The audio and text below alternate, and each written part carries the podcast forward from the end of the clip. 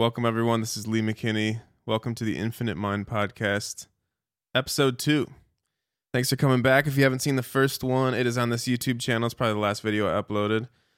Just to give you a quick rundown, this is kind of my way to connect with you guys, uh, keep you in the loop on things in my life, what's going on, music I'm making, tours I'm doing, um, anything, bullshitting around during the week, really anything.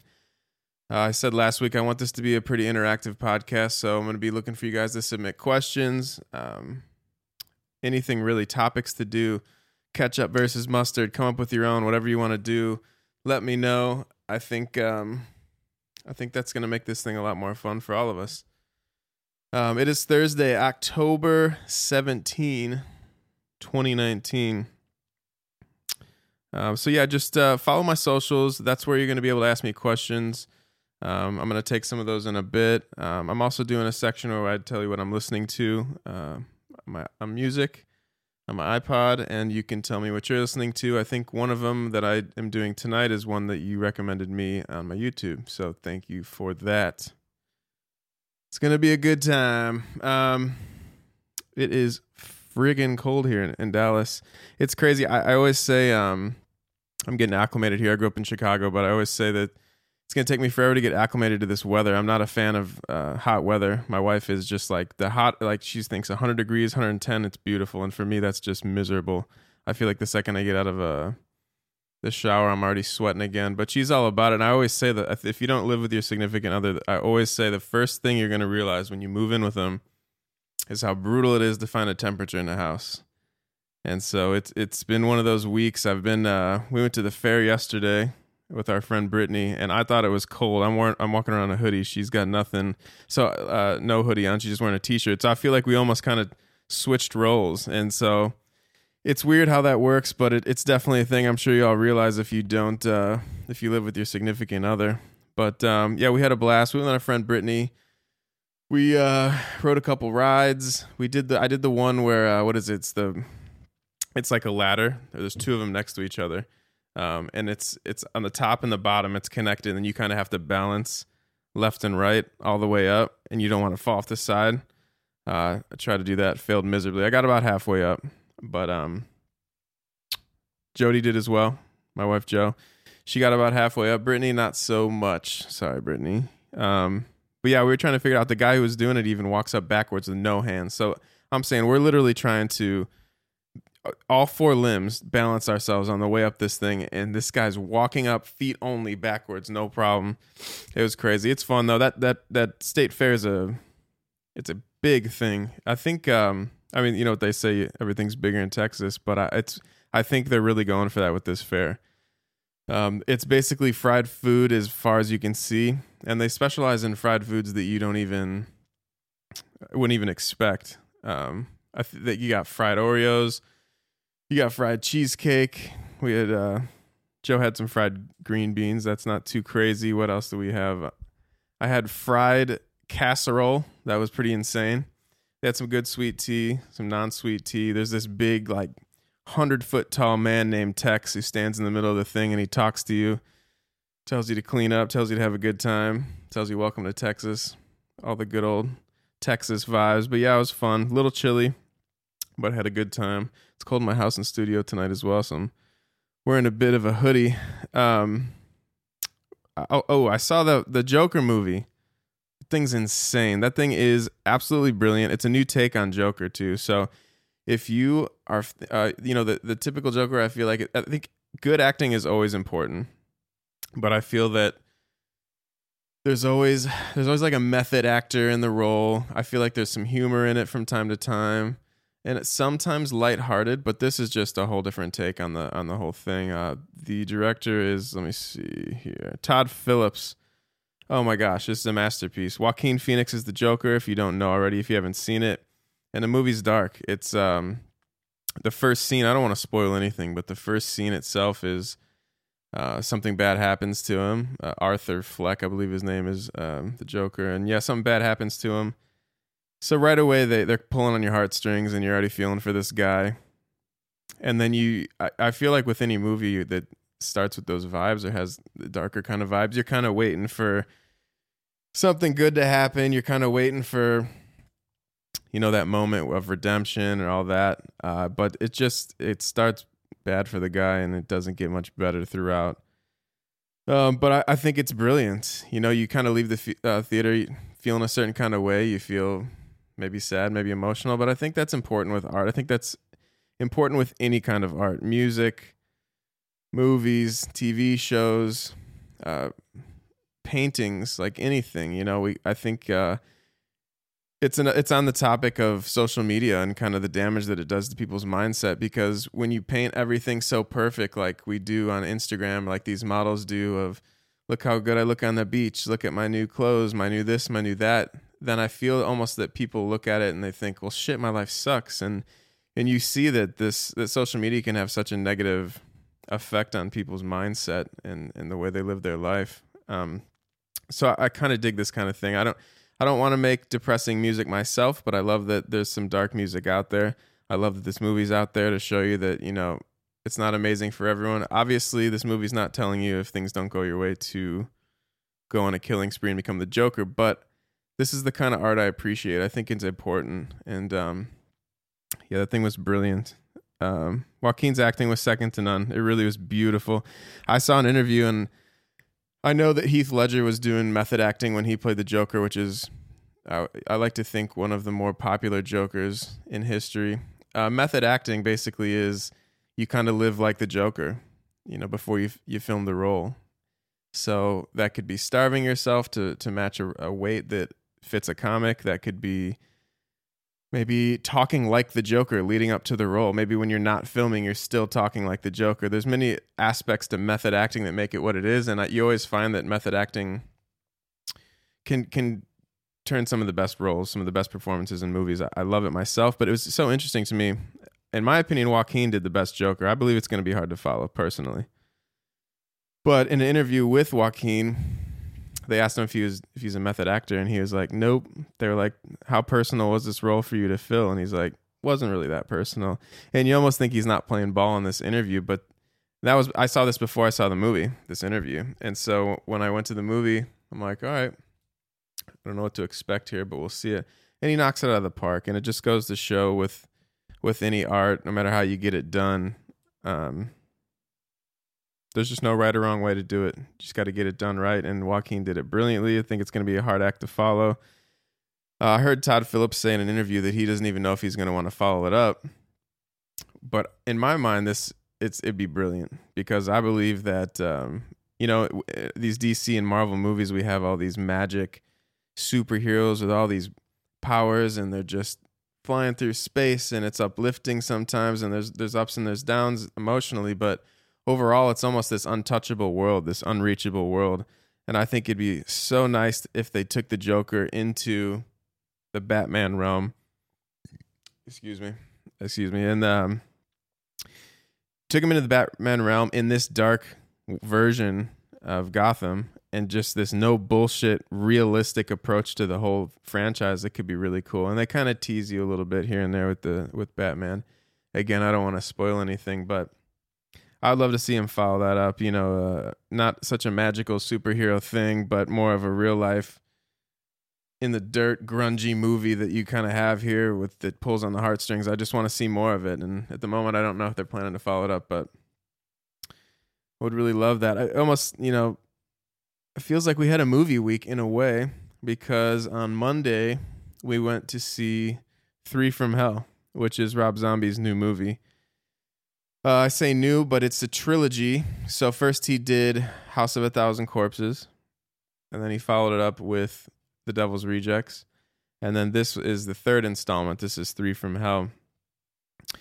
It was it was a Rob Zombie movie, and I love it. It's just exactly it was exactly what I wanted. I'll tell you this though, it wasn't what I was expecting. You know, after uh, Devil's Rejects, the way it ends with that brilliant scene when they're driving out in the car and the cops have the line set up they're not going to pass on the road. They got the roadblock going and they got the shoot it's a shootout. You see each each of the characters in the movie are taking 20 plus shots to the arm the chest the stomach everything. And it's a mess. And, and you're looking um you're looking at it like a are they going to survive? Because if they do that's crazy. They took so much damage. B if they follow it up what's the condition going to be and I think maybe the first bit of the movie, they have to answer those questions, and they do. He does it in a brilliant way. I'm not going to ruin it for you. Um, but I loved how they did it. They come back. There's I don't again I don't want to ruin too much. There's a bit of a change in the cast, but the new the new character in it fits perfectly. You know, alongside of Sheri Moon, who plays uh, gosh I forget her name. It's Rob's wife. She plays the the psycho in the movie. Baby Firefly, I believe her name is. Um, yeah. So you got you got him. You got uh, Otis.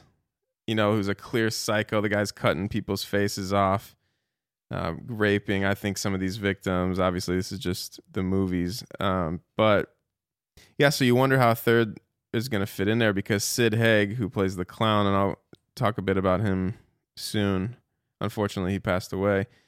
You know, when he drops out of the movie at, at a certain point, again, I don't want to say too much.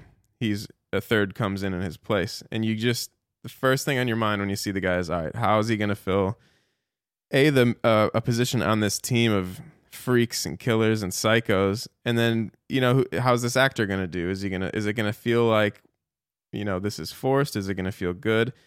But i'll say fits in great. You learn to love him and if they choose you know i don't want to say too much about the ending again but wherever they go with it uh, the series i think he'll be a welcomed addition.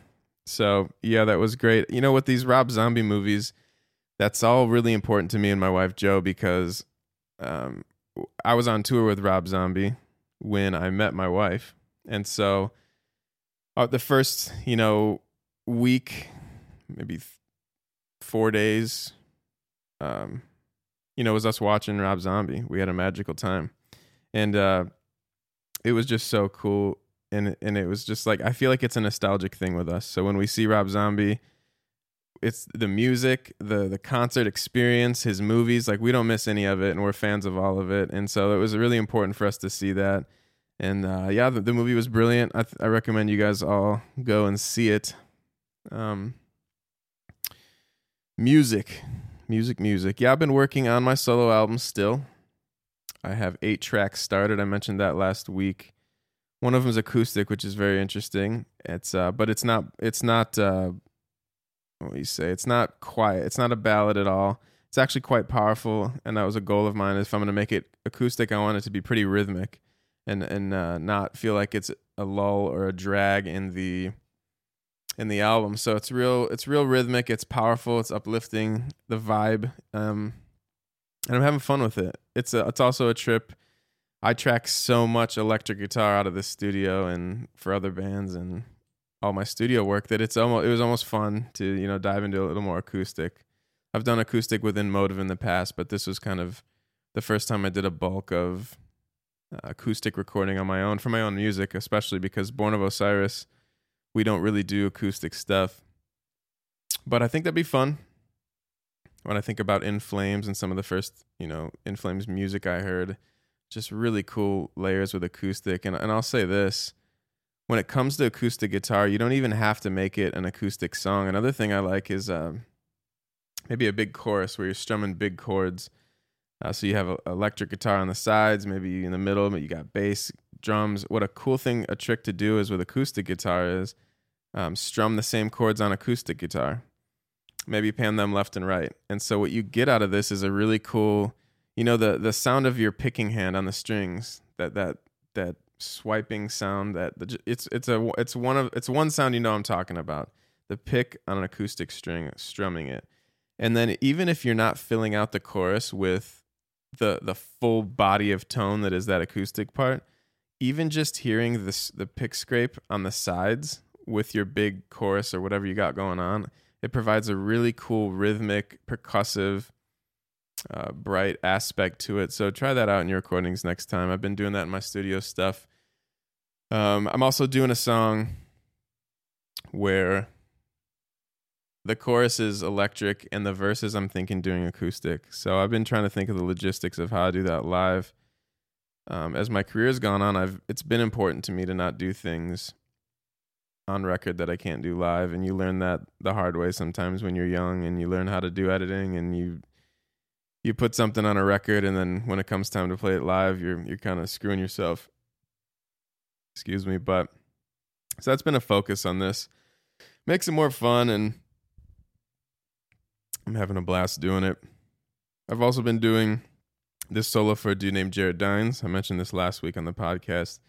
He is a badass guitar player, a vocalist, I believe, too, mus- uh, musician in general. And he's most known, I believe, for his YouTube channel where he does reviews, funny videos.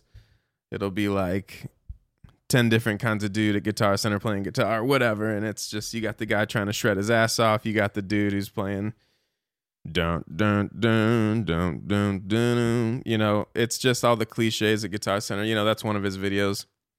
So the dude's funny, and again, I always say with these dudes that focus so much on content, it's a shame because they don't they don't have a lot of music. You know, you search the name on Apple Music or Spotify, and you're like, well, shit. I mean, I love your channel and you're a great guitar player, but like, where's your music? That is not the case with Jared Dines. Um, he's got a band I believe called Daddy Rock, Dad Rock, something like that. He just sent me that album on Instagram.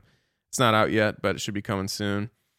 Um, he's got his a solo album he's working on, I believe, and that's the one that he's I'm doing a guest solo on. Uh, the dude keeps busy in so many ways. He toured with Trivium, played guitar. Uh, Breaking Benjamin, he just played guitar with, which is a band he likes and listens to growing up. So the dude really does it right. He does his YouTube content which is he does which is Instagram content as well. He kind of links between the two. And then uses that to build music. And I think that's the right way to do it, you know, cuz with me, even just this podcast is a new realm for me of getting into sharing what I'm doing and, in more non-music related content because for me, I spend so much time writing music that all of a sudden days will go by and I haven't gone on Instagram and people probably think I'm partying my ass off because they hear the reputation Born of Osiris has. They think I'm probably wasted in a gutter somewhere or whatever. But I'm actually, you know, married in Dallas and working in my studio every day. So the thing is, is what you get from me is you have so many Born of Osiris records, a solo album. You got In Motive. I'm making music for these, this movie and this TV show. Um, but then you'll I'll see I'll be lacking on content, and so I think that's badass that Jared um, does not in any way lack in content, but also holds it up right with putting out a lot of music. So shout out to Jared, you are the man. Um, what else? Studio work. I'm doing that. I have some time this month. I'm going on my honeymoon the first week of next month. And then have a few days after that as well to get ready for my solo tour, which I'll tell you more about in a minute. But yeah, so I'm accepting projects here in the studio. Can't see much of it right now, but yeah, I did the simulation of guitar, bass, a lot of keys. Here, I did my entire uh, Infinite Mind record here. Very comfortable here, and so yeah, I do guest solos all the time. I do mixing, mastering. Uh, whoops, I've done. Uh, the other day, I was sent a drum track, and was just they needed help writing, and so I wrote guitar over uh, literally one wave of a drum track. Um, but it's fun. I have a lot of uh, good times with it, and and I said last week, but I'll say it again. What cooler way to connect with people than to share a song with it? And you know, if the people want me to do a guest solo, first of all, it's an honor for me that you want to share. You know, your musical, uh, and uh, your just who you are, your musical identity, and include me on it. So that's an honor as well. But if I try to think about if maybe Guthrie Govan was on one of my songs, which I would love, and I hope that happens, um, how much of an honor that would be for me. And I think that'd be the coolest way for me to connect. Of course, I'd love to have a chat with Guthrie Govan, um, sorry, Guthrie Govan, um, and all those things. But when it comes down to a meet and greet or a conversation in passing or like us being on a song together, I think it's the coolest thing. So I am accepting studio work for this month. Um, you can write my email at osirisstudios at yahoo.com. That's how long I've been doing this damn studio thing. Yahoo email. Look at that. But yeah, one more time O S I R I S studios at yahoo.com. Hit me up. I can't do a ton of shit, but I can accept a, a project or two. So, as I mentioned earlier, this is an interactive podcast, and I'm going to do this segment called What I'm Listening to. And uh, I encourage you to tell me what you're listening to below in the comments if you're watching on YouTube. If you're listening on Spotify, Apple Music, we got on Google Play the other day, and Pandora, I believe, is the other one. If you're listening on those, feel free to write me on Twitter or Instagram or, or wherever. Let me know what you're listening to. Ask me to listen to something. On that note, let's start with this one. Hayden Lopland listened to Infinite Mind podcast number one on YouTube, and he recommended I listen to a band called Shrezzers. This is S H R E Z Z E R S. So I decided I would do that. I've heard that I've seen the name around, I think on Instagram and things like that. Tell you what though, when I searched the band, it was an easy choice of what song I would choose to listen to. The song was called Anarak, Anarak, Anarak. I don't know. A N A R A A K. Easy choice because my vocalist from Born of Osiris, my brother Ronnie Canizaro, did guest vocals on this song, which by the way he doesn't do all the time. So he was impressed with the band, um, and I listened, and it was pretty clear to see why. They are a badass band. I think uh, on first listen, instantly you can tell these got some good guitar players in this band, one or two, I, I believe two, and I'll, and I'll tell you why. But not just the lead work that I heard; it was the riffs too. The riffs are getting stuck in my head pretty instantly. Uh, the lead work was great. Um, there's a solo, I think two solos in this song, and it was the first one I heard. I'm like, yeah, this guy's great. I don't know his name. I apologize. I'll figure it out and maybe put it in the link or something below this video. But then a second guitar solo happened, and I look and I'm watching the video, and it's a second guitar player. So it looks to me like they have two badass guitar players. Shout out to those guys. You guys are awesome.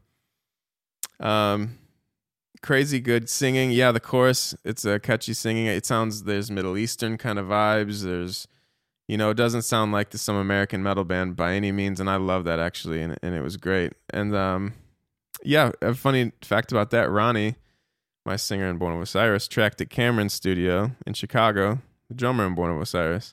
So shout out to Ron and Cam. Love you guys.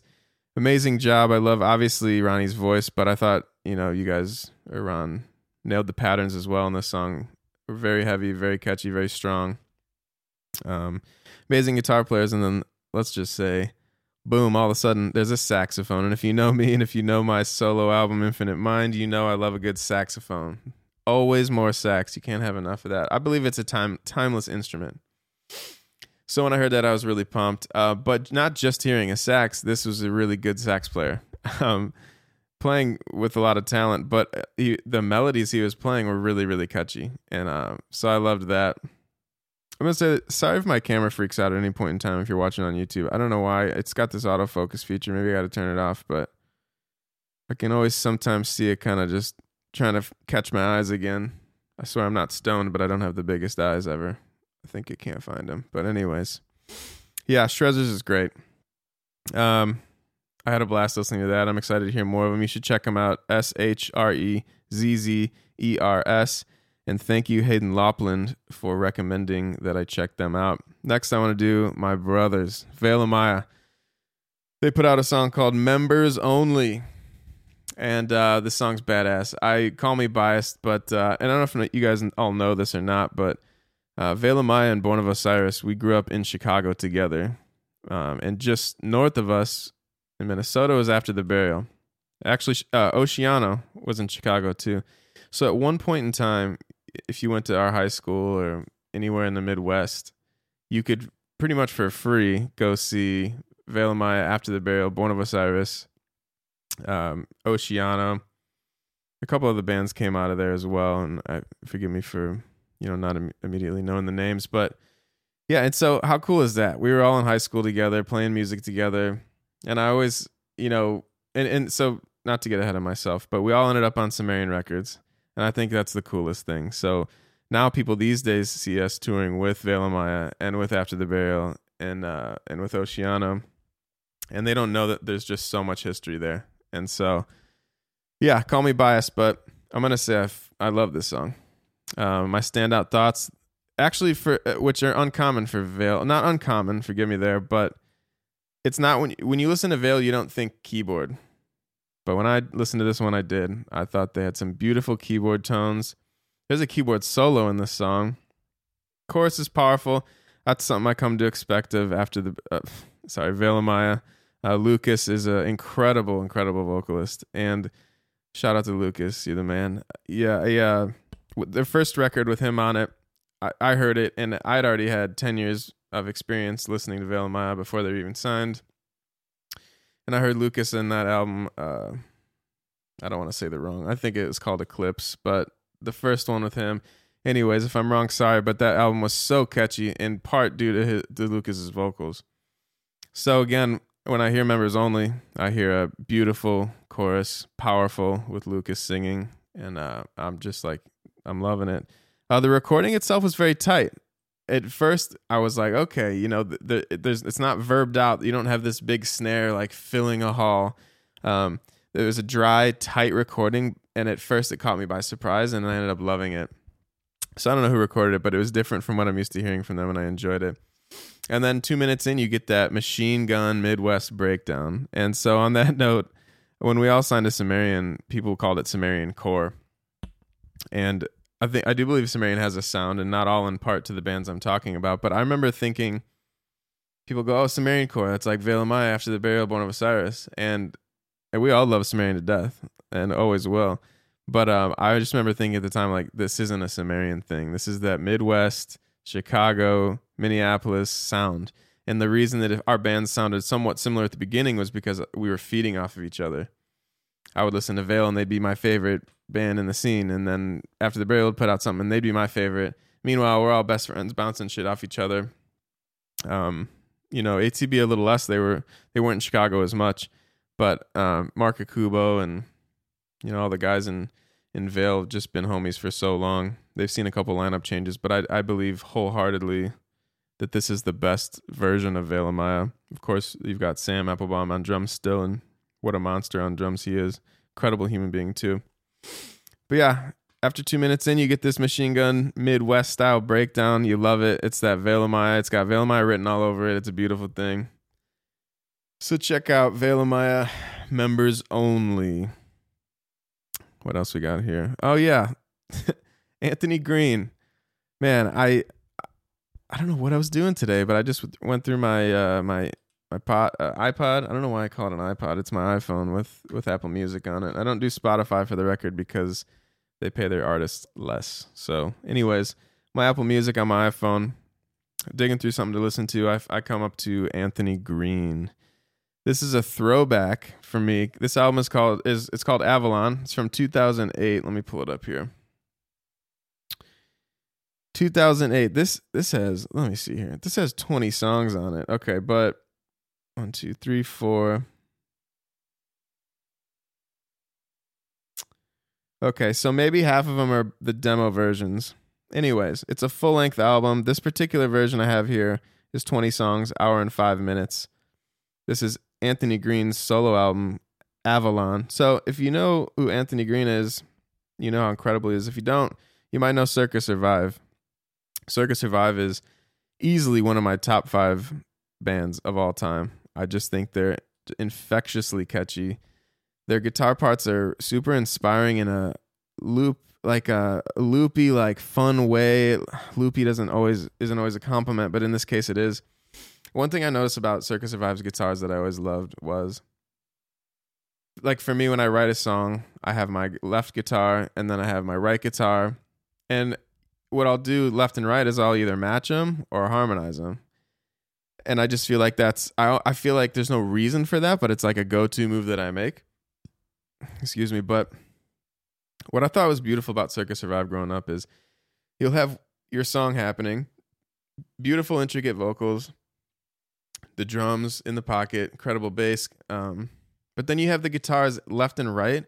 All this is going on to create a beautiful moment, a beautiful verse or a chorus, but the guitar parts aren't matching at all.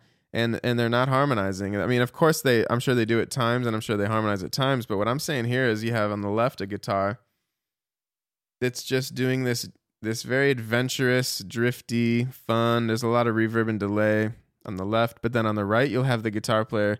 Same concept, delayed, reverbed out, which just creates a an atmosphere, an environment that I just love. And um, and he'll be doing something totally different, and I think that's so cool. And it took me a while. Like I used to listen to the the band again. I've listened to uh, particularly the first record, you turn. Juturna, like really changed my childhood or my you know, my teen years in a way. And that was what I, I just I would hear the songs as a whole and be like this is perfect. And then it would it would be years later before I would realize because I wasn't dissecting it. I w- it would be years later before I'd realize these guitars aren't even doing anything close to the same thing. And it just comes together in so many different ways to paint a beautiful picture, a piece, a beautiful song. And you just you just I just took for granted for a while how they got to these these these final pieces of art. And man, is it beautiful. So yeah, I mean, I feel like I hope you know who Circa Survive is, but if you don't, you have to check it out. It's just some of the most beautiful music you'll ever hear. Anthony Green is a, uh, is the vocalist, and so he did his solo stuff and in this particular one, I believe, and I hope I'm not wrong here. I don't want to say wrong information, but this 2008 record Avalon, I believe, was the first. And if I'm wrong, I apologize, but it was definitely the first one that I heard from him, and just was blown away. So check it out. Anthony Green, 2008 record, Avalon. Excuse me. Um, so check it out. Announcement. I announced it last week on the podcast, but I want to go over it again. I have a solo tour coming up. I'm going to be playing my solo album, Infinite Mind, in its entirety. I'm going to play new music that is unreleased as well. This will be the first time you can hear it, uh, the only place you can hear it and I've got an incredible band with me uh, from the Mars Volta. Again, never enough sax from the Mars Volta. From Tram, I have bringing Adrian Terraza Gonzalez. I'm sure he says it much more proper, but that's how I say it as a shitty American. Um, Adrian Terraza Gonzalez. Oh my God, multi Grammy winning saxophone player. He's joining me. He played on my solo record, Infinite Mind.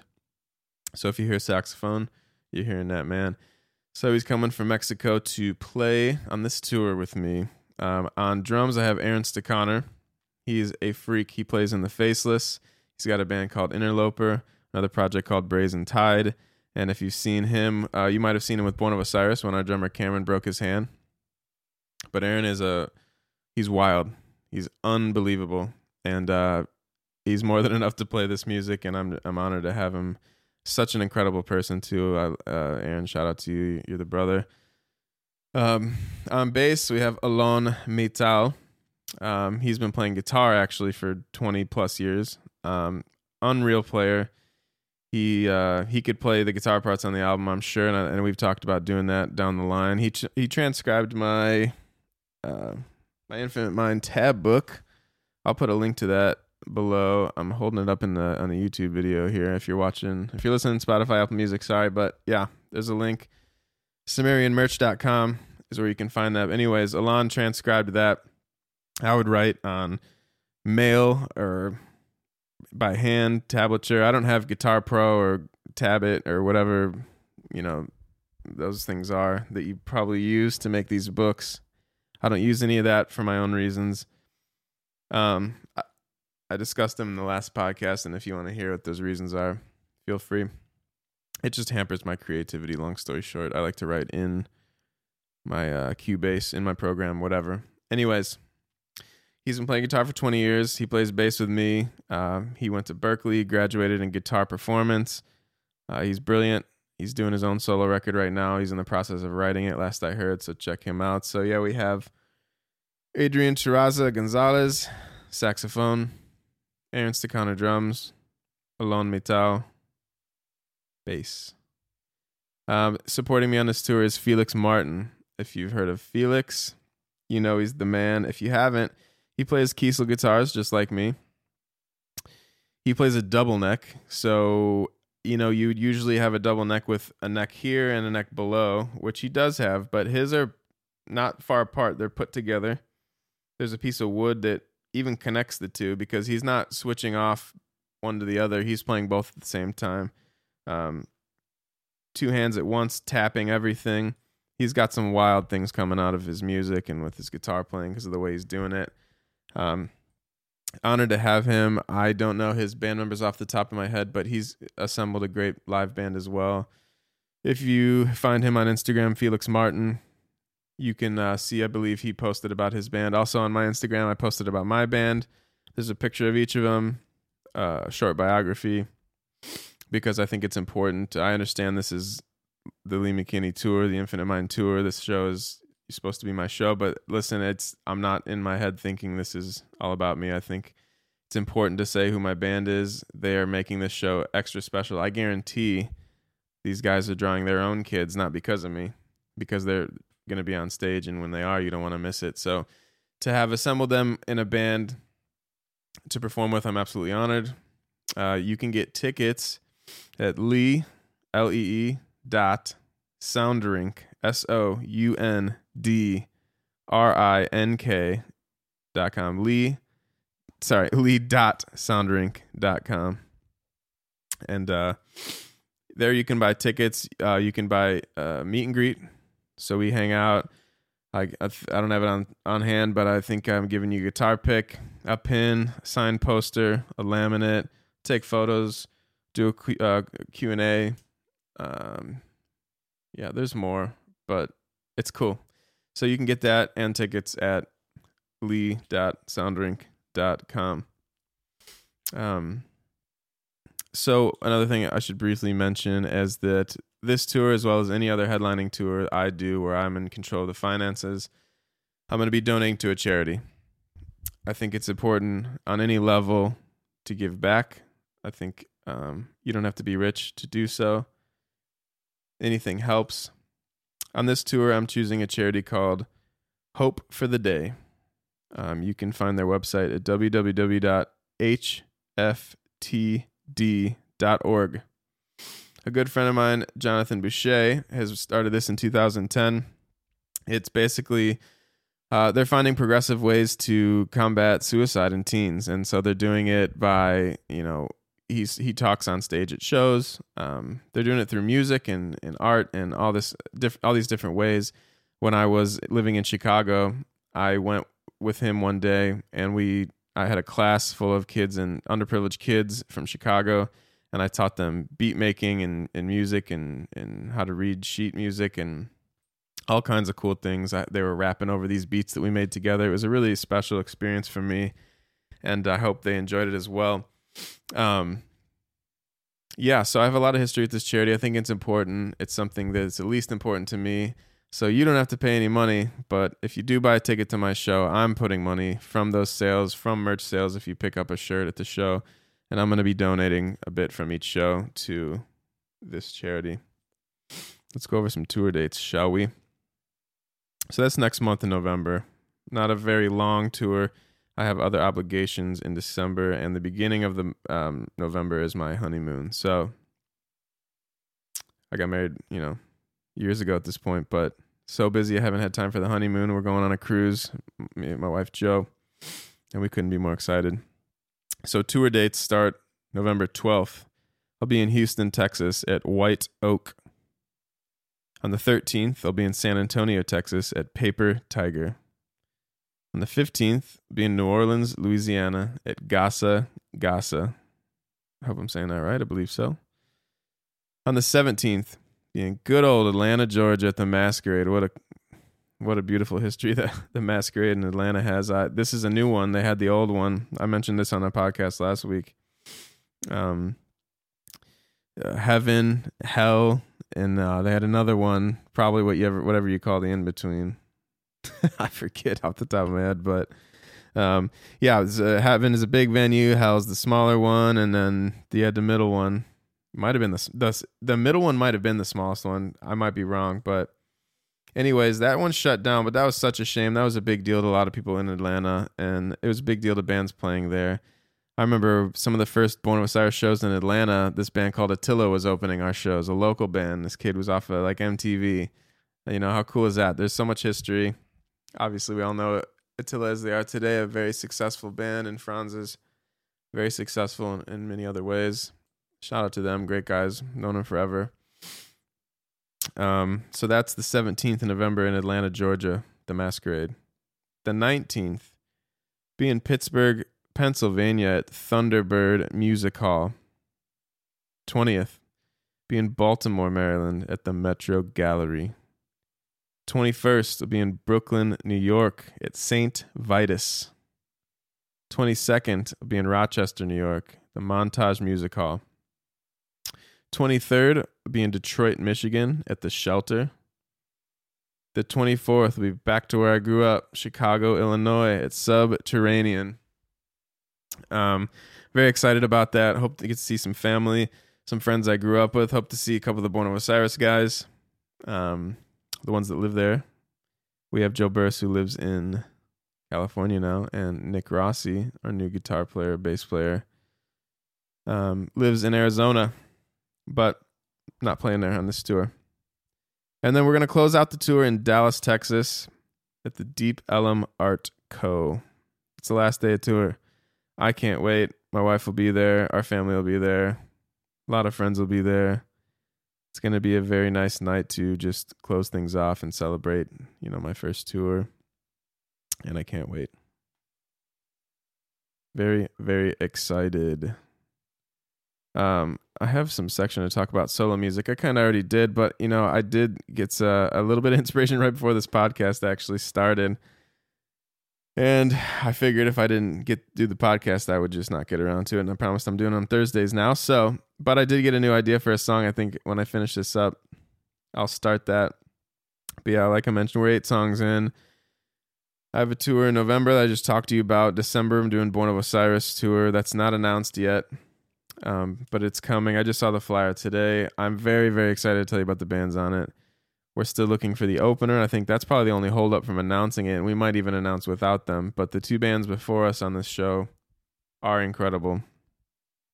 Um, but yeah, because of uh, me being on November and born in December, after this month, my solo album will be on hold for a bit, but that's fine because we're definitely playing catch up with with Born of Osiris we had simulation one and, I, will briefly touch on this again i talked a lot about it on the podcast last week and if you want to check that out you can but i'll recap it a little bit. We did simulation.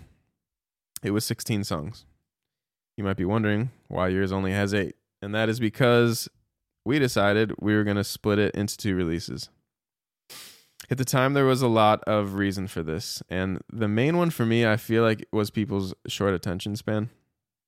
Because I feel like when you put out a 16 or 20 song record, people are going to listen to it. And again, not everyone, so you may disagree with what I'm saying right now, but in general, I would say that people usually listen to the first few songs a million times, listen to the ones with the star next to it on iTunes, the, the popular ones, they listen to the hits, they watch the music videos, whatever. Um, but I think that in order, what we wanted to to give uh, every song its own moment and its own time, we decided to split up into two eight song releases. And the, the thinking there was that we would release Simulation eight songs. You would hear it. You, it's only eight songs, so you're to listen to all of them, ideally.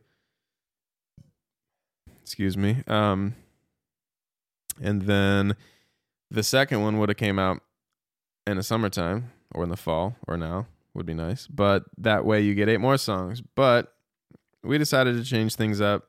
There's a lot of reasons for it, but I promise you it is for the better. Some of the reasons were frustrating in the moment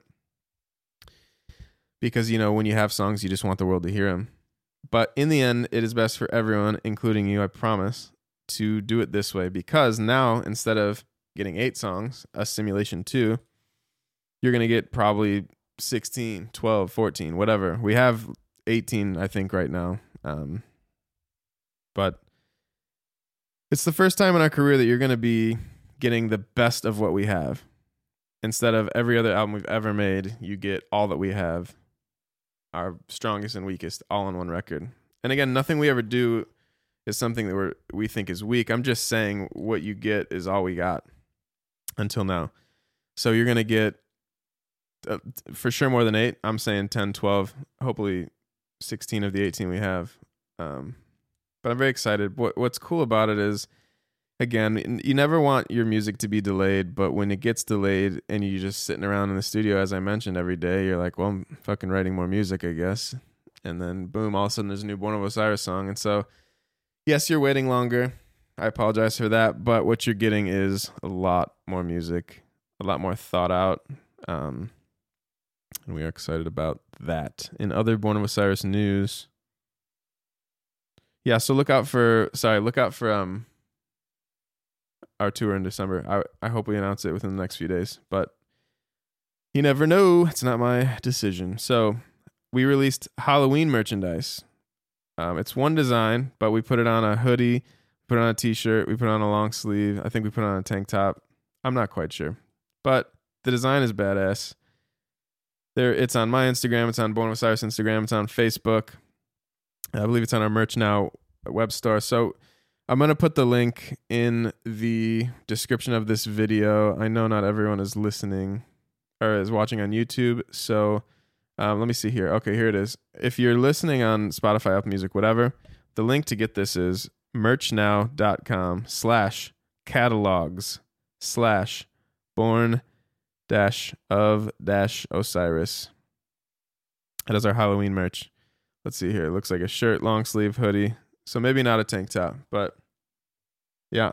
The design's awesome. We already got a low stock alert. We're already posting that there's not many sizes left, and if you want it, you need to go snag it now before they're gone. We'll put a I'll put a link in in the bio of this video or the info of this video. You know what I'm saying. Um, as far as in motive, I mentioned last week we had two new songs from our previously released Subtle Mistakes. The first song with our new vocalist Dave Escamilla of Crown the Empire fame. Um, we did have a phone call with Sumerian. Uh, so the new the two new songs we had to follow up subtle mistakes were done in our eyes, and then we pitched them to Sumerian. They mentioned that they wanted to try a couple different things vocally, and again, excuse me, is, is uh, it, first when you hear those things, you're like, "Fuck, I I love it how it is," but then when you get past the initial ego of that conversation and and other things, and you have an open mind, then you start to realize it's for the better. And so we're excited about that. Um, and and they're just little things, you know. They're not changing the song, but if you've heard "Subtle Mistakes," our song that we just released maybe a month ago at this point with a video, you will hear that he's got a lot of grit in his voice. He's doing the pitched screaming where it's not screaming sorry it's singing there's a note but there's a little grit on the voice little grit gravel whatever you want to call it um, but on the new, uh, I think one of the two of the new songs didn't have that, and that was a part of the voice that we really love of his, and Sumerian loves of his, and I think fans of Dave love of his, and so we did the new songs. They didn't have that in it, and we were like, you know, maybe it's that that we don't want to ignore. We all love that part of it. So again, when you have that conversation where they're like, "Hey, hey try it again. Let's see what else we get." You're pissed for a second, or you're not pissed, or you're disappointed, and whatever. But then you think about it, and now I'm thinking of parts in the song that we could use that technique and now I'm all about it, of course. But yeah, so we're gonna go through. It won't be long. Like I said, the songs are done and tracked um, on about all the instruments. We just want to get it right. You know, it's tough with um, with the way that it was before, and now that we have Dave, who's obviously our best. This is currently our best formation of the band, and we're putting out the best music we've ever made. But we've still been on this journey to kind of find our sound and define the sound that we're going for. We want to get it right. Um, so yeah, this is just part of the process. And again, like I said, we're always working every day in a studio. Um, I think Connor's on tour with Bless the Fall right now. Our drummer, he plays for Bless the Fall. But yeah, you know, Nick and I are in the studio working. Dave's in the studio every day working on vocals. And yeah, we're just we're gonna get this right. We're gonna get it out to you at the right time. You don't want to rush anything, and we don't want to rush it for you either. So that is news on In Motive. I also mentioned last week for people who don't know, if you've seen Sumerian Records, my record label that I've been with literally since uh, I was 17 years old, 18 years old. I signed a record contract with Sumerian on my 18th birthday in high school. So I've been with them forever. If you know them, you know they have now have Sumerian films. There's been a couple movies out by the owner Ash Avildsen, writes and directs them. Obviously, a brilliant man. If you know the history of Sumerian, and now you know the history with his history, the history he made with Sumerian, and the history now with um, Sumerian films. Anyways, the movie put out his most recent one is called American Satan. It's about a band called The Relentless, and uh, the the plot line is basically they're selling their soul to the devil for success, and so you with that you get the drugs, the sex, the the violence, you get it all. But in the movie, of course, they need to be a band making music, and I was lucky enough to be the one chosen to write their music. I think after the burial riffs are in one of them. Uh, I think the dude from Dillinger Escape Plan wrote one. And again, if I'm wrong, sorry, but I'm trying to give credit. I'm just not positive on what other people did that aren't me. But yeah, the bulk of everything you're hearing in that movie is my writing. And is, is the coolest thing about American Satan is the first thing you hear when the movie starts is my guitar. I remember went with my wife and her dad to see American Satan for the first time, and with the screen still black, you hear my guitar, and I'll never forget the moment. It was it was an honor for me. But now American Satan is a TV show, Paradise City. It's not out yet. I don't have any release dates for that. I don't have any information on that. You'll have to track down Ash Avildsen if you can find him. He's on a boat today. I saw. Um, and ask him about it. But yeah, I know that his creative process is really cool. Um, he likes to get away into the mountains and and just uh, really just get to himself. You know, get away from the phones, get away from the emails, and just do his creative process. So that's why I say if you can find him, good luck. But I hope to have some information on that soon. Shout out to Ash.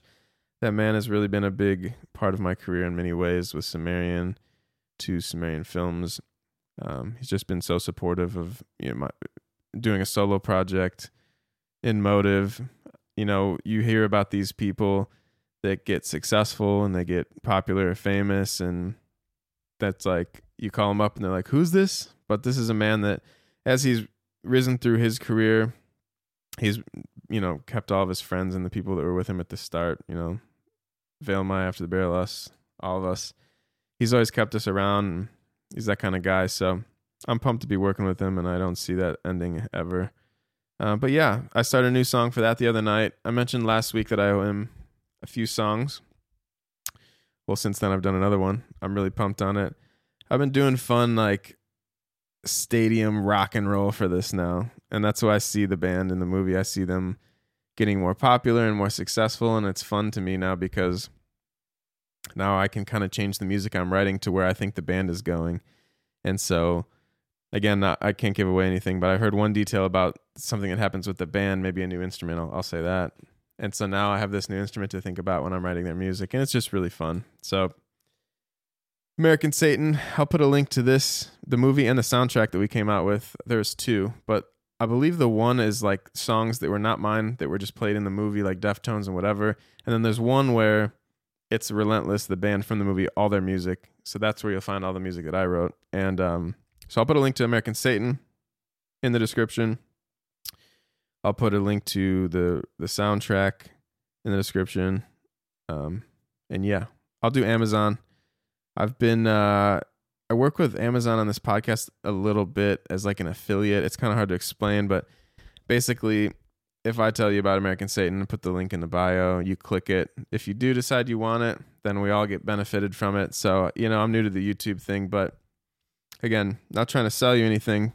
Going to talk about these things anyway, but when you see an Amazon link below or this affiliate mark, it's just to let you know that we are working together on this podcast. Okay. Let's get into Q&A. Uh, I did questions on my Instagram again, so if you want to get involved in the next podcast and get ask me some questions, follow me at Lee Osiris. L E E O S I R I S. That's on Instagram. That's on Twitter.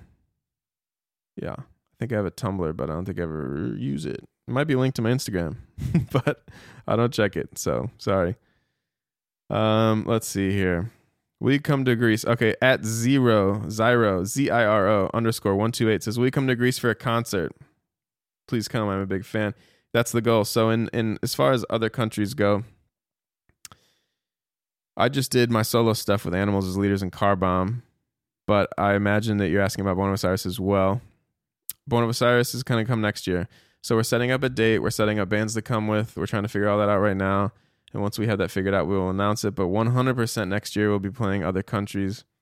Um, we haven't been the best with it always with making records and touring in the States. And we did Australia last year and we try to go wherever we can, but there's a lot of territories to cover and we do our best. But next year, yes, you'll see us. Um, King Conger 1990 asks, What inspired you to want to start this side project for your Infinite Mind album? I think that I've always been inspired to do this. So I started playing guitar when I was 10 years old. And uh, basically, I told the story about this on the last podcast. My my dad showed me rock music when I was real young. Got me a guitar when I was 10 years old. And I so I think when you're a guitar player and you're young, you know, I'm hearing things like Eric Johnson, Cliffs of Dover. I'm hearing Surfing with the Alien by Joe Satriani. I'm hearing Avia Musicom by Steve Vai. Um, you know, solo artists like that.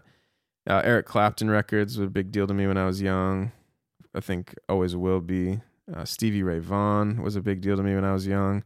And so the, the the common thread you'll notice with most of them is a solo album. And so I think from 10 years old playing guitar, I knew I was going to do this in one way or another. And uh, it was just a matter of, uh, you know, finding the time to do it right because Born of Osiris is, those are my best friends. That's my family. That's the music that, you know, making music with them got me to be able to do this, any of this in general. So that's my priority 100%. It's what keeps the lights on. It's what pays the bills. And it's just, you know, how I really just get to let loose and have fun on stage. Even when it comes to playing my solo album live on stage, there's just so much more going on in those guitar parts that I really have to just kind of buckle down and just jam them. At least so far, I've only done one tour with it. So, you know, maybe once I get more comfortable, I'll be a bit more loose like I am with Born of Osiris. But, and I guess when I got to say something on that note, when I say there's more going on in the guitar parts of my solo record, I want you to know that's not because I'm putting more effort. One thing I think is important about saying that the guitar parts are more tame in one place versus the other is why. And with when I relax on the guitar parts in Born of Osiris, it's usually because there's some vocals going on. And so when you think of and those are the lead role in a in a thing whether you like it or not in my mind because whether or not you listen to Born of Osiris for the vocals or the guitars or the drums or the bass or the keyboards or whatever, they're all there. And when vocals do come onto a song, they're kind of the, the top layer to me. They're the lead. And so whether or not that's what you listen to the band for, maybe you're a drummer and you just want to hear Cameron, whatever. I think when vocals are there, you need to that's that should be the main focus. So if I do calm down, it's because there's vocals. If I say there's a lot going on in my my solo record, it's because there are no vocals, and so my guitar is the lead line, and that's what I that's what I mean when I say that. But yeah, as far as influence goes, I knew probably the whole time I was playing guitar that I was going to do it one day. I just needed to find the right time to execute it. I need to find enough time off. I need to get. I, honestly, if I made a solo album when I, let's see here, when I was 23, touring on Born of Osiris, five years into our career, when I was, I was getting fucking wasted every night and just being a psycho, like you know, people probably heard about Born of Osiris, but no, I mean, I don't think that's the time for me to make solo record. Um, right now, I put it out when I'm, well, I was 29 when my first solo record came out. I'm, I'm 30 now, but yeah, now you're getting this version of me that I show up to play the guitar and to play it correctly. And I'm just glad I didn't start this until later in my career. I, I had my fun, I did my thing, and now I'm doing music for the sake of music.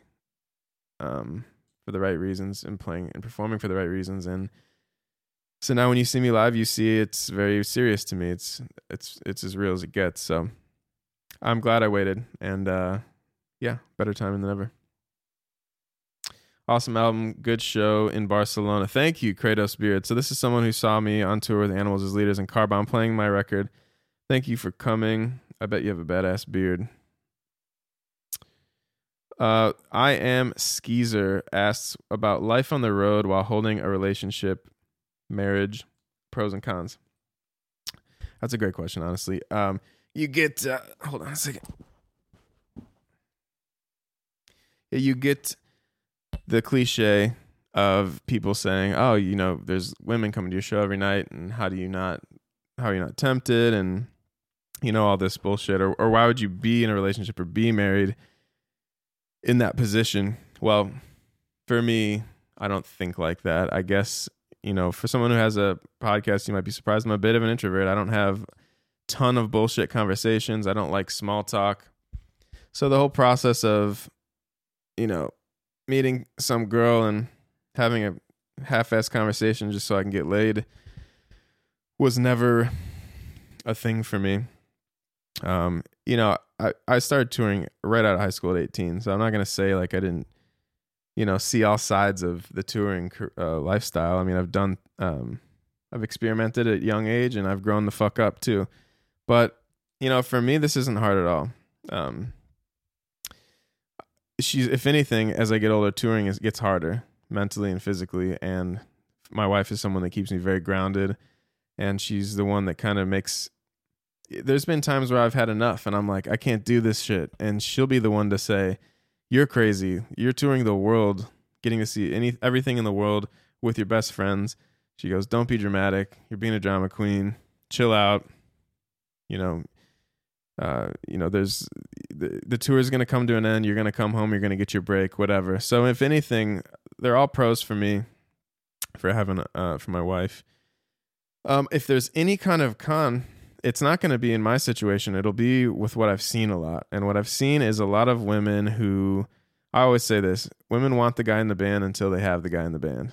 And then once they have the guy in the band, they don't want the they don't want him to be in a band anymore. Um, and I think that's as real as it gets, to be honest.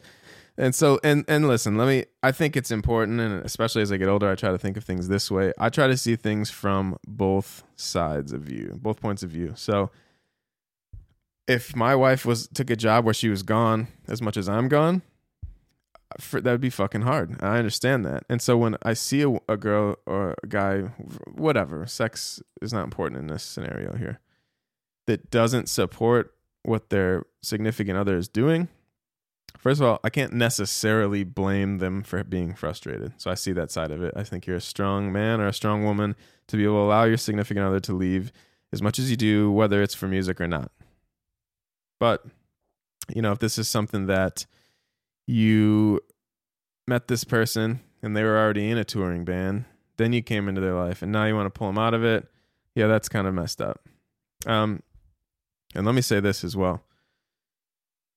When it comes to being with a guy or a girl, whatever, and this is their passion. We don't tour in metal at least for the money. You know, you can make it and we've been very fortunate starting early in our career and kind of never riding trends that money has been something we've been able to make enough to a point where we can keep it going. Um, but we don't do this for any other reason that we love to do it. And so I always say this. Let's say you get your significant other out of the band because you don't like him touring. Well, first, yeah, I can't blame you for not liking it. So I'm not going to, you know, say anything about that. But I'm going to say this. Excuse me. um, I'm to say this. What happens when you take the passion out of somebody? Now, what you have is a person that lacks passion. You have a, a man or a woman who is is passionless. And yeah, they have passion towards you. I'm sure they love you very much, but you can't I don't think you can have a relationship all on your love for each other and no passion for anything else. I don't think that's how it works. So I always say you take the passion out of a man, now you have a neutered dog. And that could be extreme and you know, sorry if you don't like that and if that, uh, sorry if that's extreme or I'm not either. So how about that? But yeah, don't take the passion out of somebody. Um, and it's just like you don't want to take that away from. If my wife likes, she likes makeup. She loves working uh, in, in a med spa industry. She likes bartending. She likes all these things, and they and they make her feel fulfilled. And so, if I were to take maybe makeup away from her, or her her animals, or her cat, something away from her that she's passionate about, that's first of all that's fucking terrible. Second of all, like now I have to I've done this to my best friend, right? That's what you say about your your wife or your your boyfriend girlfriend. Now it's like now I've taken something away from the person I care about most. And if it's something they're passionate about or if it's their passion in life, I just think it's a shitty situation you don't want to be a part of. So do I blame you for not wanting people to tour? No. Or or any job that you're leaving for long periods of time. No, I don't blame you.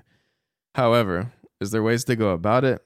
Absolutely and um, taking the passion out of them, forcing them to come home. Now they got now they're resentful and they're stuck around you with resent. That's just a recipe for uh, the ending of a relationship. So, anyways, yeah, that's a I'm strong about that subject, and it's something that I see a lot, and it makes me um something passionate about. Just uh, you don't want to do that to people. Anyways, let's get into some metal news. All right, this first one is terrible. Um, as I mentioned, I saw Three from Hell, which is the third installment of House of a Thousand Corpses, and um, Devil's Rejects. And uh, yeah, I know, understand this isn't metal news, but this is something I briefly touched on earlier with seeing the movie. And listen, Rob Zombie makes these movies. Sid Haig is the star of them, so I'm going to talk about this. House of a Thousand Corpses star Sid Haig. Causes cause of death is revealed. This is from Alternative Press. Sid Haig, who is best known as Captain Spaulding in the Rob Zombie trilogy, passed away a few weeks ago. Now we are aware of his cause of death. So to backtrack a bit, let me let me take a step back because I didn't wasn't doing this podcast three weeks ago, but I'm gonna I'm gonna say, uh, Haig's wife Susan Oberg confirmed via social media that the actor had died on September 21st. First, she said, on Saturday, September 21st, 2019, my love, my heart, my true love, my king, the other half of my soul, Sydney, passed from his realm onto the next. He has returned to the other universe, a shining star in her heavens. He was my angel, my husband, my best friend, and always will be. He adored his family, his friends, his fans. This came as a shock to all of us. We, as a family, are asking that our privacy and time to mourn be respected. So the news today is according to California issued death certificate, TMZ reports that the 80 year old died of chronic heart and lung issues. This is just terrible. If you've seen these movies, you know how iconic Captain Spaulding, the character, is. If you you can't imagine how hard this is for his wife, his family, for Rob Zombie and Sheri Moon Zombie, and this is a terrible thing. Uh, but you know, the man lived an 80 year life. He's done it all. Uh, let me see here. Cardiorespiratory arrest is the immediate cause of death. TMZ lists respiratory failure, aspiration, pneumonia, and a small bowel obstruction as contributing causes of death. Following his death, Rob Zombie shared many posts about the passing of Sid Haig, who starred in House of a Thousand Corpses, Devil's Rejects, and Three from Hell. Rob says, Last night, I received a phone call I was dreading from Bill Moseley. He told me that our friend Sid Haig had died. It was shocking, but unfortunately not unexpected. I've known for a long time how sick Sid was and what he was battling. Over the past years, I saw pictures of him still attending conventions. I thought perhaps he had beat it, but last week he returned to the hospital. I feared the worst. And I feared the worst. Sid and I had a long talk on the day that he told me of his condition, and he knew from Three from Hell, he knew Three from Hell would most likely be his last appearance on screen. Sadly, it was. I knew it was very important to Sid that Captain Spaulding make one more round, and he did. Sid's time in the film is brief. He was in rough shape that day, but he gave it his all and made his scene very memorable. I was a fan of his as a kid, watching Jason of Star Command all the way through our 20 years of working together. I can still clearly remember the first time we met. It was at Edith Head Costume Building at Universal. Sid came out of the dressing room wearing a clown suit, which was a few sizes too small. We said hello, and then we both started laughing at how ridiculous he looked in his ill fitting suit. We would find him a much better suit. As we were making House of a Thousand Corpses, neither of us knew he was creating a character that would live on and grow in popularity every year. Sid told me how many times how thankful he was for Captain and how the character changed his life. He had completely given up on acting and now suddenly had found a whole new audience at the age of 60. I know he was thrilled and blown away by that fact. The captain is gone, but he will be never forgotten. Rest in peace you know, how sad is that? You know, that zombie, that's his great friend, um, a man of the family, uh, a, a huge following in the horror movie industry, especially with these particular films. But let's look at this. I, I was just intrigued and I wanted to know what else he had been in. And then it, you realize at first glance that, you know, it's not just these movies that you know him for recently. Uh, he's been in The Untouchables, Batman, Mission Impossible, Star Trek, Charlie's Angels, The Dukes of Hazzard, MacGyver, ETC. Uh, yeah, I mean, you lost. We lost a legend here, and this is just uh, it's heartbreaking. It's a, it's a tragedy. So, I just want to say rest in peace to Sid. Best of wishes to his family. Um, I hope Zombie and Co are doing well. Uh, but yeah, see the movie Three from Hell. I wasn't gonna ruin anything, but it looks like he did on Instagram here he's in a scene in the beginning, um, and it's just you can. I'm gonna be honest, you can see his health in the scene, you know, compared to the others. His his declined, and uh, it's just kind of I, in my mind, I knew, you know, as I saw the movie on Monday that he wasn't with us anymore, and I just knew how special uh, what I was, or how special what I was watching was. Yeah, so rest in peace. In other news, Eddie Van Halen is reportedly battling throat cancer once again. I found this on Metal Injection. Again, this is very sad. Uh, a few years ago, David Lee Roth seemed to insinuate a Van Halen reunion tour with Michael Anthony, with the band hoping to book Yankee Stadium, but those plans did not come to fruition. With Roth launching his Las Vegas residency, things aren't looking good for Van Halen, but it turns out not for a lack of trying. TMZ reports that a source tells them Eddie has been flying to Germany for radiation treatments for the last five years. TMZ sources seem to indicate that Eddie is doing okay, at least on the surface. While Eddie is known as a serial chain smoker, even smoking after getting rid of his throat cancer. Now, here's what is wild to me Eddie has been told that the source of cancer comes from constantly putting a metal guitar pick in his mouth. That's nuts to me. Um, but from what I know, this is what it is. Um, but listen, as a guitar player, we're hoping that uh, we're hoping the best for Eddie Van Halen. I'm sure every guitar player remembers hearing Eruption for the first time. I was just hearing this new technique, this tapping hammer on pull off technique that you know we had never heard before, and at least to my knowledge. And uh, I'll never forget it. I was in the car with my dad, and we were driving around as we as we would listen to metal, or rock, and uh, yeah, I'll never forget it. I mean, you're talking jump, hot for teacher, running with the devil, Panama, ain't talking about love. The list goes on. I mean, this is one of the most important figures in guitar history, in recent history. I mean, this is one of the most important figures in guitar history in general. So this is a shame. This one, uh, not a shame. This one, this one sucks. This one hurts. Um, but I just, you know, wanted to fill everybody in because you know we thought that he was over it, and it appears that it has come back, but not this time from smoking, rather from putting a metal guitar pick in his mouth. So, it's it's absolutely insane, and I wish him the best. All right. I think this will be the last one for news for me. But uh, fit for an autopsy, Will Putney explains why deathcore became boring. This is from the PRP. Well, I found this on the PRP. Kerrang have published a feature on the current state of deathcore. The once prominent metal subgenre has found itself on the decline lately, with many of its defining acts having branched off into other genres. Members of Carnifex, Thy Art is Murder, and more were interviewed for a piece and reflect on the scene's initial rise and more. So I'm going to link the actual Kerrang article down below of this YouTube video. And again, if you're listening on Spotify, Apple Music, go to Kerrang website, search. I'm sure you can find that uh, their article on deathcore. But Will Putney, who plays for Fit for an Autopsy, and he's also a very good producer. I know uh, we've wanted him to work on some Born of Osiris stuff and haven't had the chance, but he had a lot to say, or he had this to say on Deathcore. It hit a lull. Things felt rehashed and sterile. What Deathcore became was very limiting at its core. It was simplified and a far cry from where it started out. A lot of the chaos and experimentation was taken out of the genre. It became boring, basically.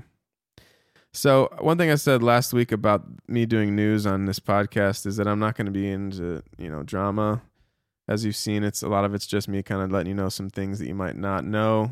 Um, otherwise, I'm trying to stay out of things, so I'm not gonna have an opinion here, and I'm not even saying he's wrong at all. As a matter of fact, maybe the contrary. I think I think I agree with a lot of what he's saying here. Um, what I find interesting is when you think of okay, so deathcore in general. Born of Osiris, my band came out in 2007. We wrote that record, The New Rain, in uh, we recorded senior year of high school, and uh, so we put out that record in 2007, The New Rain, and I remember when people were calling us deathcore, we hated it, and we were we didn't really get the term. Nowadays, I feel like we just you know you embrace things and and it doesn't bother me anymore. Just like Periphery and Meshuggah don't want to be called djent. We originally didn't want to be called deathcore, but let me just say this: our record, The New Rain, I know it was only 20 some minutes long, but there is enough riffs on that damn thing to make an hour long album. That thing nothing repeated really. Um, we were just that thing sounded like acid and drugs and alcohol, but um, I'm not gonna get into that. But yeah, this thing was that record was crazy, and it was called Deathcore, right? The New Rain. And if you're familiar with that record that we did, um, then you know what I mean. If you're not, maybe check it out. But it's crazy to think that our record, The New Rain, was around this time of deathcore. That this beginning of where he's talking, and now where it is today. What I think is very interesting is if you listen to a deathcore now, deathcore band now, it's very different. Um, and so I agree. I do think it's a bit less adventurous. It's a bit less technical at times. But I want to say this: I'm really not talking shit here at all. Um, and a lot of people would say Born of Osiris music is more simple today too, and so I'm not going to argue there either. But I want to say there's many things at play here. I mean, naturally simplifying a band kind of makes them bigger in a way. It kind of raises, I always say, the ceiling. Similar to when a band only screams, I say that this is where your ceiling is, your your potential. And then when a band starts singing, I say that uh, oh, your ceiling's higher now. Well, the same concept goes with simplicity. Um, you're going to appeal to more people if you're not psychotically technical or progressive. Um, that's just a fact. Okay, that's why the radio, the music on the radio is verse chorus, verse chorus, bridge chorus. You know what I mean? There's a there's a there's a structure for this stuff. A lot of times there's um, a popular tempos. You have 128, you have 140. You know these tempos you're gonna find all over the radio.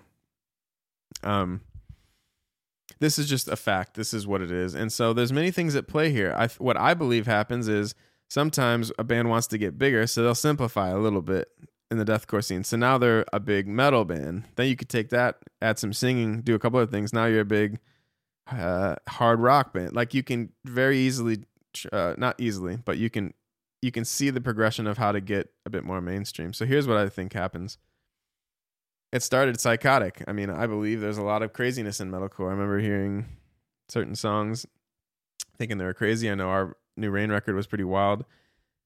And then I think maybe one of the bands, not us, I'm not taking credit for any of this, but one of the bands got bigger by simplifying a little bit. Now what you have is this deathcore scene where now the next band up in line is going to simplify themselves because they want to be like this band. I notice it in the scene all the time. Uh, bands one band sounds like this maybe bring me the horizon then boom this band whoop now they sound like bring me the horizon. And it just happens this way. And it's it is a shame but what i like to think it is it's like a bad snowball effect. Um but yeah and like i said this I, this podcast for me i want it to be interactive. So please uh in the comments below or on instagram write me or twitter write me let me know what you think of the current state of deathcore. I'm very curious. Put it in the comments. I'll re- I'll respond. We'll have some conversation. I'm very curious about this. But yeah, I believe that uh, over time things do are getting a bit more simple, and I think the leaders of the genre are to be sometimes those more simple ones, and then all of a sudden the bands will follow. You could also say um, that uh, that yeah, th- this is a natural state in other genres too. Any kind of the genres that are a little away from mainstream or radio, their their leader is going to get a little closer to mainstream or a little closer to making more money or a little closer to accessing more people, and then the people behind them that just want to make a living making music or playing their guitar or doing their shit, they're going to follow this leader, and all of a sudden now you have this snowball effect of genres changing, and then sometimes there's a reset where all of a sudden now this band's like fuck this, and then they go hard to the opposite way, maybe this band's in deathcore said, I'm not following this trend anymore. So now we're gonna go heavy as hell. And then almost resets. And then all of a sudden those heavy bands are popular because they're really fucking heavy again. Everyone's like, I'm sick of this shit. I want that heavy shit. And then boom, the cycle repeats. Um, very interesting to me. So let me know what you think in the comments. We'll have some discussion about it. Okay, I said no more news, and this isn't really uh, news that I need to discuss, but I do want to say this. Um, let me see here. I lost it. Uh, Periphery announced a 2020 tour with Plini and Covet. This is badass. So I missed this Hail Stan tour they're doing. I was out of town when they hit Dallas, and um, but it's exciting to see this. Uh, it says Periphery are not done touring yet. Having wrapped up the first leg of their North American tour, the band just announced another round of dates to support Periphery for Hail Stan. Joining them on this go around are Plini and Covet. You can check all of the artists' social media for the dates. Uh, it's a badass tour. I'm sure it's one you don't want to miss. If you missed the first one like I did, um, obviously the new Periphery is amazing. Um, what else we got here? Uh. I mean, I, I said in the last podcast who I want to be as a guitar player, and it's not. I don't care to be the fastest or cleanest or the shreddiest or, or all of this. What I want is to be uh, that I want to be that guitar player that gets these parts stuck in your head. I want to be the guitar player that you sing my parts back to me, or that you um, uh, you just hum in your head. And uh, Plini is also in this area. Definitely doesn't sound like my record. I'm sure if you play them next to each other, we're not similar in that regard. But I know that he's also the guy that's there for the song, and not for how fast he can be on guitar or how much he can show off.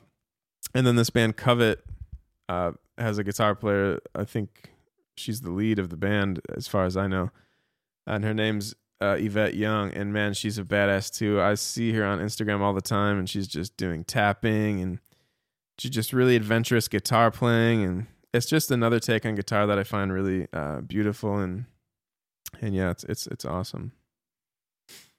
Um, yeah, you know, I saw this uh, also. One second here. Um, I saw this also that Suicide Silence have finished recording a new album, and uh, so it says Suicide Silence recently announced guitarist Mark Heylmun was back from a sabbatical. They're working on new material. Um, apparently, they work very fast. They've taken Instagram to announce that the new album is done and out in 2020. It was produced by Steve Evetts, Every Time I Die, Dillinger Escape Plan, and was mixed by Josh Wilbur, Lamb of God at Gojira. So that thing's going to be heavy as balls. Um, this is awesome to me. I just wanted to talk a brief bit about the history with Born of Osiris and, and Suicide Silence. Um, I remember back in the day driving to get cigarettes in Chicago before we had started touring or been signed. Like Suicide Silence had this their music out and had Family Guy samples in it. So fun and uh, it was that's the first memories I have. But then we ended up doing some of our first tours. As a matter of fact, our first Europe tour was with Suicide Silence. Here's a funny story. These kids had their hands on the front of the stage, and if you remember Mitch, the way he used to stomp his leg down on his box that he stands on, this kid had his fingers and slipped them up just a bit too far, and got his fingers under the boxes. Mitch took a huge step down on this on his ego riser, we call him. Um, basically, his his box, stage box. Um, this kid's finger was cut right off. After the show, I saw it in a water bottle. They had the tip of his finger in a water bottle, trying to find the kid because he didn't even stick around to look for his, the top of his finger. Um, crazy story, but I don't even know what ended up happening with that. But yeah, we did many tours with him when the cleansing was popping off.